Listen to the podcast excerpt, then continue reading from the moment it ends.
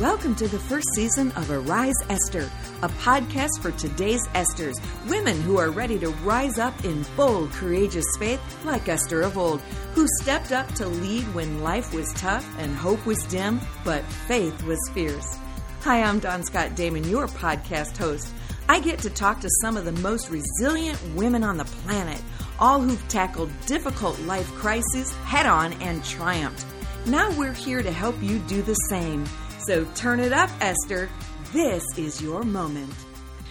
Welcome to Arise Esther. This is going to be a great day. Every now and then I have a guest on that really resonates with me. Well, they all do, but this is a sister redhead. So I'm just saying this is going to be a great show today. My guest is an author and a speaker. She has written Milepost 95 From Wreckage to Redemption. And I can't wait for you to hear more about her story. She loves to encourage people, pray for people. She works in public relations and marketing and loves helping new authors believe their story matters. Residing in southeastern Idaho, she enjoys any adventure outside. In her free time, she can be found road biking, hiking, kayaking, snowshoeing, or anything that involves moving in God's creation. Will you welcome to Arise Esther today, Paige Geske? Hey, Paige. Hello. So glad to be here with you. I'm so glad to have you here today on Arise Esther. You truly are a modern day Esther. You are like the Energizer Bunny. You just keep on going and keep on ticking. you don't accept defeat.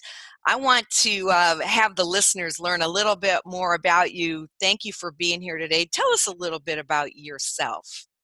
I would like to consider myself a person that has navigated a lot of transitions triumphantly and not in my own strength, truly in the Lord Jesus Christ's strength. But basically, I guess they all kind of began in 2007. And I was in a very, very difficult car accident mm-hmm. where I had to have 11 surgeries and mm-hmm had to learn to walk again was in a couple trauma centers and then from that ended up basically abandoned in marriage at the lowest point of the lowest when you're in a wheelchair with three little kids. And so then found myself in the midst of navigating divorce. And then a couple years later um, had to sell our house lost a job um, a very significant job, which I'd never gone through that that loss before. And then in 2016, actually went in for my first colonoscopy at age 51 and found out I had stage two colon cancer. I mean, it was just one thing after another for you. And as you said a moment ago, that you've navigated triumphantly.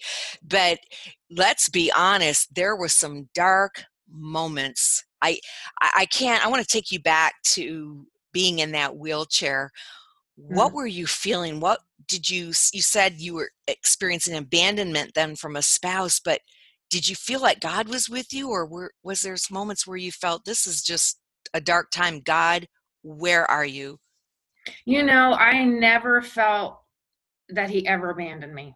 He mm. was so so there for me, so with me, so um present you know i have people ask me well didn't you didn't you ever get mad at god? Yeah. And that never even crossed mm-hmm. my mind because he was so he was so in it from the beginning. Like i mean even the moment the car was crashing i mean i i felt his presence and I think it was from all of that that I knew, you know what? He's been with me from the beginning and he's going to remain with me. But my role was to always press into him. Mm-hmm. And mm-hmm. whether it was through prayer or scripture or journaling. Um, but yeah, there were some definitely dark times, times where I was very depressed and lonely. Mm-hmm. But at the same time, um, you know, we're triumphant in him so well, you're a beautiful testimony of that. And, you know, it's so true that God's present with us all the time, and He doesn't ever leave us. but Mm-hmm. we get sidetracked by sorrows and Mhm. depression and anger at times we we shake our fist at heaven and wonder where god is but you must have had a pretty strong foundation with the lord to begin with that you knew that there where where am i going to go i'm not going to run away from you god i have to run to you how did you do that was it through prayer through worship what was your way of connecting with god Yes, I did. And I did a lot of journaling, which actually helped me have the basis for my book. But just, I do a lot of prayer journaling. Mhm. And um, what does that look like for you it's color coordinated. It's kind of weird. But um, so I do prayers in a certain color and then his answers in green and journaling in purple and scripture in blue. And then so that way you can really see. I love it because I'm a very visual person Mhm. and it enables me to see how he's working, how he's walking, and how he's with me. So he's, work, he's working, he's walking, and he's with me. The three Mm. W's. Yep. And then it's Good. very evident when you can see that in color. You know. Yes, that's great. I just had a guest on not too long ago where she does coloring as well in her journal, and I thought I was the only one. I didn't dare tell anybody, and now I have the Sisterhood of Coloring Prayer Journal. That's awesome. So, Paige, there you are. You're in this bleak moment. When did you discover that your husband says to you, I'm leaving? I can't imagine. Well, actually, he had left a year before my accident. He had Okay. moved to, to another state with another job, and we were trying to live. I had all the kids, my full time job. We were trying to live this separate type of life, but yet together. And then um, for me, it was really when I was at my lowest point, and he wouldn't, I mean, he would come back for a couple days to visit. I think the most he came back during my whole um, episode with the accident was a week at a time. And then he made a choice to go back to his job. And his job was more important than me or his his family. And at that point, when I had to enlist my parents, my mom came and stayed and took care of me for three months because I couldn't walk Hmm. it was at that point that I realized that even though I had had signed up for marriage for life, I mean, that was it. I was never going to get divorced. That wasn't in the cards. That wasn't in our family line. None of that. But I realized that he had abandoned me emotionally Mhm. and he had abandoned our family and I, I couldn't he wasn't coming back Yeah. i mean he had chosen his job over over us Mhm. and so i Yeah. ended up having to file for divorce and it was horrible never something i never ever expected to do Well, you and I talked about that once before, but that was my story too. That it's hard to have a, a marriage when your husband has left the state, won't return home, and won't return your phone calls. And, you know, you don't even know there, there's a, another whole life and another whole existence going on. And so I certainly understand that. I also remember the depth of rejection that I felt you're in a wheelchair and you have to learn how to walk again. Um, you know, I, I don't mean to keep pressing in on that, but I just cannot imagine the sense of isolation and aloneness. But you you pressed on. How long did it take you to recover from this accident? So it happened on july 1st and i was back to work in a walker on a walker in september like the mid to latter part of September. But you know, when you were talking, another thing I thought about, which is so important to the body, is community. Mhm. And I had such a strong sense of community and and people that would bring a meal or help my mom with the kids or take the kids to something that I couldn't drive them to and that was such um I was I was a a person that didn't like to ask anybody for help, was extremely independent. I'm sure you can relate. That's what redheads do. We just Right. think we can.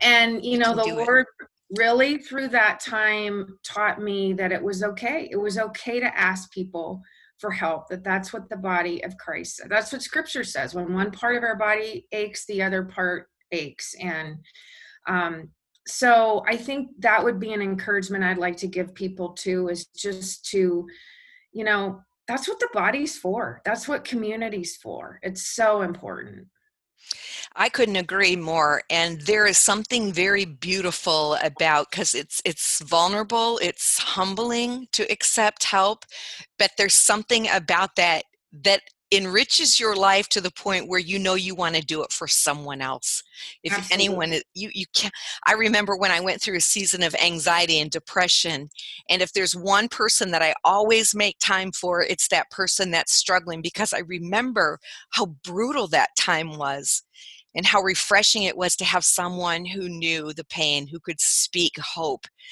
i mean hope had to have been a very important commodity that you needed during this time? Did you have valley walkers, people that were walking with you that were giving you hope during this time as well as meals? Oh yeah. You know, like physical therapy. I mean, just seeing the progress, you're you're at this point and then you make it to this point and then you know, you know, I mean, I knew that I would eventually get out of a wheelchair, but when I was surrounded by people in physical therapy that maybe they weren't. Mm-hmm. so you had that hope to cling to that you know you were going to get out and you were going to be able to walk again. And so i don't i don't take that for granted at all. I mean yes. just the ability to walk is is such a gift. This is a time of year where we're thinking about gratitude. I just wrote a devotional about gratitude. And sometimes you sit there and think what am i grateful for today?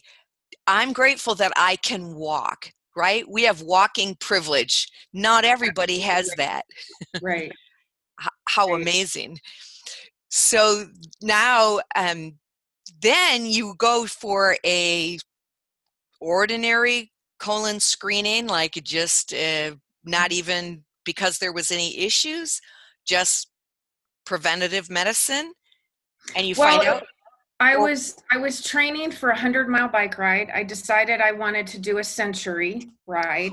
I wanted to do a century ride, and so I was training for it. And the hill climbing was I just wasn't feeling good, mm-hmm. and it was like in November, and I cannot even explain it. It's it's only the Holy Spirit, but I I felt this very very strong sense of you know what you don't need to get this checked out you know you need to go mm-hmm. in and so i mean who schedules a colonoscopy on december 21st no. like you don't just go sign up for you know let's poop our brains out right before christmas eve. It's not something you do unless it's the holy spirit. Unless it's the holy spirit you know or you're trying to you know make room for more food i don't know. So yeah and i went in and and that was what it was. I had stage two colon cancer in in the cecum of my colon and i had to have surgery immediately. Um, they were able to get me in on the 30th so i got to spend uh, new year's in the hospital but that was fine. I didn't care. I was just so grateful to have gotten it in. And um, i was very fortunate. I was one of those people that it had not gone anywhere outside of the colon wall. So all the lymph nodes that were taken, it wasn't in the liver, it wasn't in the lungs, it had not gone anywhere else. So I never had to have chemo, I never had to have radiation. I'm still on the um I'm it's I'm not 5 years out yet. Okay. So I still have to have a colonoscopy every year. Mm-hmm. And that's coming up. Yay yay. Yay. And, um I still have to have the body scans every year and have to have the blood test every several months. But um, prayerfully, I've not had any return, and and I felt like you know that pain also created another platform because yes. I am very very adamant about preaching about colon cancer awareness mm-hmm. and encouraging people to take care of their health that way. Right. Say more about that because I imagine after you've gone through a health scare that you do, you get you become a voice for others. What lessons did you learn during that time? and how are you using those today like you just said you're helping other people yeah well i talk to people you know you had your colonoscopy and if you haven't you better get it done. I'll drive you there. I'll be your person to take you home you know whatever. Um, march is national colon cancer awareness month and okay. so every march i i make it a point to go on tv radio whatever i can to to kind of be the face of colon cancer awareness and tell my story and hopefully encourage people to to go have their test done. Mm-hmm. and have people done that as a result of your coaching? It is it's amazing. I'll get um, people will reach out to me on email or um, they'll call me up or they'll text me or through facebook and say hey you know it's also in my book. There are two chapters in my book on on on cancer and they'll say i read your book. I went and got my colonoscopy and these were the results and you know i wouldn't have done it if i hadn't you know if i hadn't heard your story and and that's what it's all about you know that's what it's all about it is. I mean, you know, you I love the title of your book, From Wreckage to Redemption, mile milepost 95. I'm assuming that's where the where the accident was taking place. Mm-hmm. But from wreckage to redemption. And isn't it true that man, God is such a redeemer. He is the redeemer, but how he can take our story he can take the ashes of our life as he promises and give us beauty. Mm-hmm. you know to see that from the wreckage that you came out of. In what ways do you see god's redemption? What are some of those amazing results today? Um, well you know i think um, the other part of that that wreckage can also be not only external but internal. Mm-hmm. so emotionally so I saw that as two, you know, the wreckage externally of the things that happened to my body, but also the wreckage internally, emotionally, yes.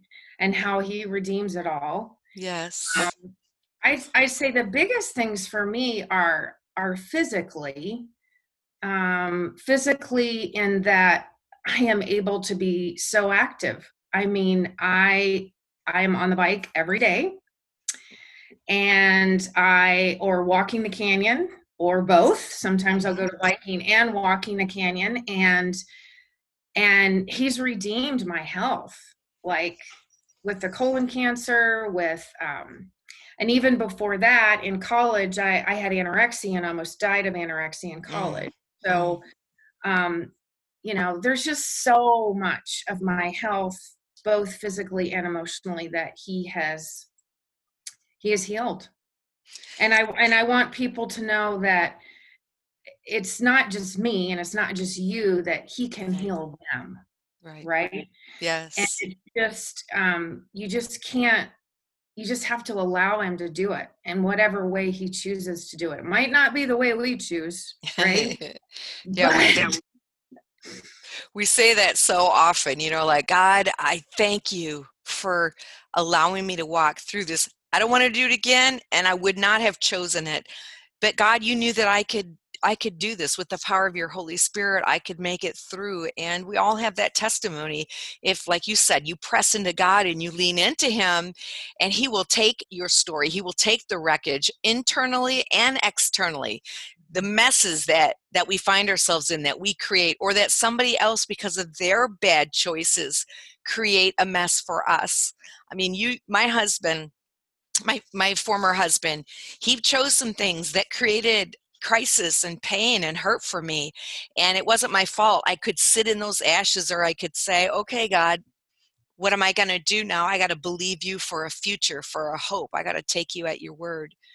You sat in a in a wheelchair. You sat in wreckage emotionally and physically and you took god at his word and that's a beautiful thing. What would you say to someone who doesn't think their story is going to have a happy ending or that their story is just too far gone for any kind of redemption.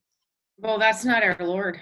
Our Lord is a Lord of hope and a, he's a restorer and he he will complete what he has begun you know and um and and i have a lot of hopes in my life and future things that haven't happened whether it's career relationship and just like I know your story mm-hmm. and I see mm-hmm. how the Lord redeemed and gave you this amazing husband and you have this incredible life right now and so you know we just all need to not give up hope mm-hmm. that's what the evil one would want us to do yes he wants us to to be in despair and to give up hope and to believe that god does not have good things for us but that is not our lord that is not who we serve right. He and um sometimes our our journeys are just a little bit different and they take different detours and sometimes they're roadblocks and sometimes the road's gone. The bridge seems broken but